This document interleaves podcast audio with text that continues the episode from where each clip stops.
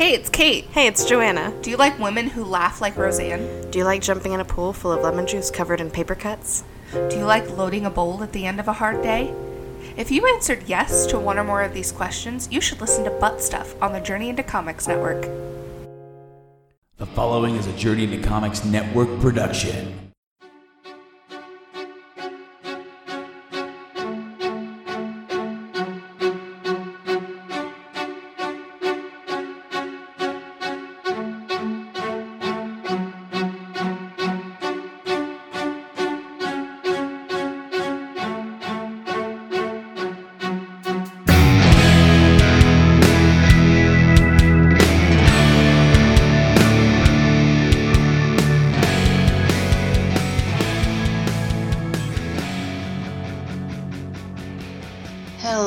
Everybody. This is Literature, and I'm your host, Joanna.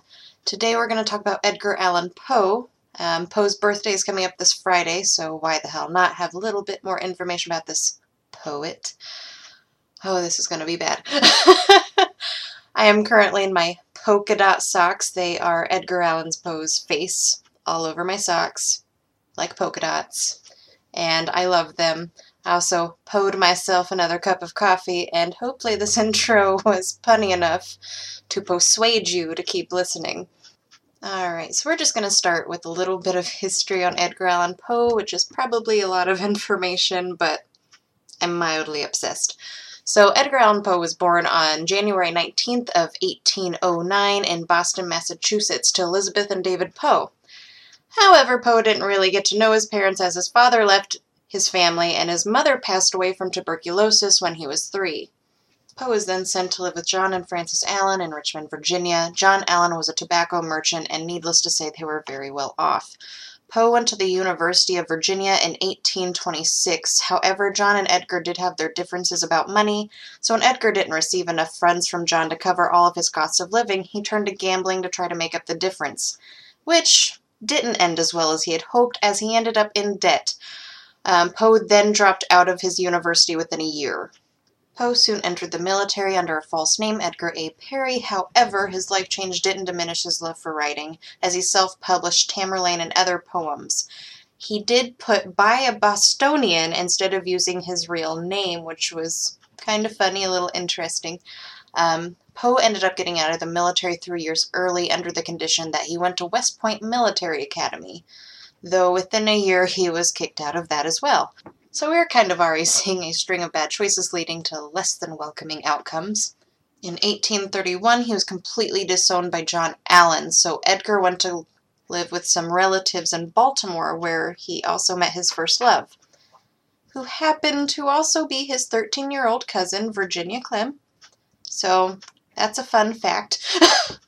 Moving on from that, Poe was still writing and he was average in that time. Um, he was a horribly starving artist, like most were, and he definitely wasn't as famous as he was today, but he was known. Um, Poe was making just enough to survive, and publishers were definitely okay with publishing all of his work, but they were a little less eager to pay him. Things started to look up, however, when Poe got a job working as a critic for the Richmond newspaper. Poe continued to publish books such as The Tales of Grotesque and Arabesque, which included that horror style which we are so well accustomed to, and that's pretty much what most of us know him for today. Um, he also published The Murders in the Rue Morgue, which a lot of people say is the start of the detective fiction genre. Poe reached his peak of fame when in 1845 his poem The Raven was featured in the Evening Mirror. However, regardless of all the attention Edgar was receiving because of this, he was not making any extra money. All in the meantime, his wife slash cousin was dying from tuberculosis, which, if you recall from about two minutes ago, is also what his mother died from, so that's fun. In 1945, Edgar Allan Poe had a lot of love drama in his life on top of everything else. It was rumored that he was flirting with another poet, Frances Osgood, and he also had an admirer, Elizabeth Ellet. Poe didn't want anything to do with Ellet, however, he did not want her as a lover, a friend, he did not want her in his life whatsoever. He is disgusted by her entire existence. So Ellet was very jealous of Osgood and threatened to expose the letters between Poe and Osgood and all this other crap. She was just nuts and jealous and over the top. Um, Ella herself was sending Poe many love letters, however, she obviously was not getting any responses from them because he just straight up was not fucking interested. So he returned all of her letters, and in vengeance, Ellet decided to publicly humiliate Poe and said that all of these love letters were written by Poe himself to send to himself.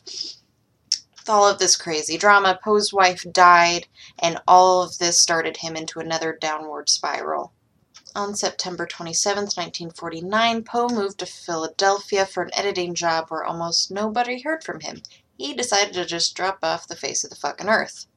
However, on October 3rd, he was found in a ditch in Baltimore in clothes that were not his and rambling a bunch of nonsense. Then, four days later, on October 7th, 1949, he died. His last words were, Lord, help my soul. As to what actually killed him, nobody really knows. It was said at the time that he died from congestion of the brain, as weird as that sounds. Um, today, people speculate if his death was caused by alcoholism, rabies, epilepsy, carbon monoxide poisoning, you fucking name it. There's something about it, but we do not know how Edgar Allan Poe died. Even in death, Poe cannot escape any of the drama, as Rufus Griswold is the one who wrote his obituary, and coincidentally, that man also hated him. So, just to kind of get into the obituary here, this was on the New York Tribune on October 9th of 1849. It reads, Edgar Allan Poe is dead. He died in Baltimore the day before yesterday. This announcement may startle many, but few will be grieved by it. And as you can imagine, the entire the obituary is him just being bashed on. The drama did not end there because in 1850, Griswold decided to publish a memoir of Poe that depicted him as a crazy drunk that used women and overall made him a shitty person in his memoir. Um, all he wanted to do was tear Poe down, ruin his reputation. However, as we all know, people love drama. So, what really ended up happening was it made him more famous than he may have otherwise been. So, there you have it the very, very brief history of Edgar Allan Poe. Getting into some of Poe's work, let's discuss his inspiration for the Masque of the Red Death.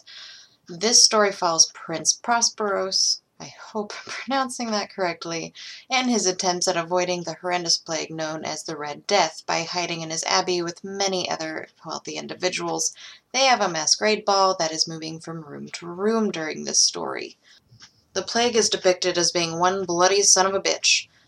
Just to give you a little bit of an idea here, this story reads Blood was its avatar and its seal, the redness and the horror of blood. There were sharp pains and sudden dizziness, and then profuse bleeding at the pores with dissolution. The scarlet stains upon the body, and especially upon the face of the victim, were the pest ban which shut him out from the aid from his sympathy of his fellow men. The whole seizure, progress, and termination of the disease were in the incidence of half an hour. As you can probably recall from earlier, both Edgar's mother and wife died from tuberculosis. But as far as the bloodiness of this tale, it is said that Virginia's lungs hemorrhaging and then bleeding from her mouth is what really inspired the whole idea of the Masque of the Red Death and how bloody it was. But there's also a lot of debt poverty and alcoholism that seem also come up in the story as well. I'm going to end this episode with some of my favorite quotes instead of going into all of the symbolism in Poe's work, as I feel it'd be a little bit more entertaining to add some of his work to my upcoming book club and send everybody home with some Poe work, if you will. The Poe puns need to stop, I know. So let's just get into those. The boundaries which divide life and death are at best shadowy and vague. Who shall say where the one ends and the other begins? and that is from The Premature Burial, which I believe was published in 1844. I probably should have fact checked that. Don't take my word for it. Next, I have Words have no power to impress the mind without the exquisite horror of their reality. And that is from the narrative of Arthur Gordon Pym of Nantucket. Next, I have All that we see or seem is but a dream within a dream and that is from A Dream Within a Dream. Next, I have Men have called me mad, but the question is not yet settled whether madness is or is not the loftiest, loftiest intelligence, whether much that is glorious, whether all that is profound, does not spring from the disease of thought, from moods of mind exalted from the expense of the general intellect. And that is from his story, Eleonora.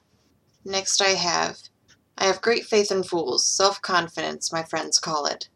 And that is from Marginalia. Another one from that same tale is If you wish to forget anything on the spot, make a note that this thing is to be remembered. And let's be honest, that is pretty much true for all of us. Next, I have There are chords in the hearts of the most reckless which cannot be touched without emotion. And that is from The Masque of the Red Death. And I'm going to end there with the quotes, as I could probably go on all day with that, and I'm sure nobody wants to listen to that. So that marks the end of this episode. If you are interested in joining the Literature Podcast Book Club, send a message my way and we will figure out when that all gets started. If you did not listen to my last podcast, a friend and I are doing a deep look into Harry Potter, one book at a time. Um, we are going to be asking the real wizarding questions that we've all been wondering. If you have a topic you would like us to discuss on from Harry Potter and the Sorcerer's Stone or Philosopher's Stone, if you're from anywhere but America, please send a message my way and we might put it on the show. If you are not already following my social media, you can find me at Literature Podcast, no spaces, no punctuation, on Instagram, Facebook, and Goodreads. Okay, now we are officially at the end of the episode. Bye.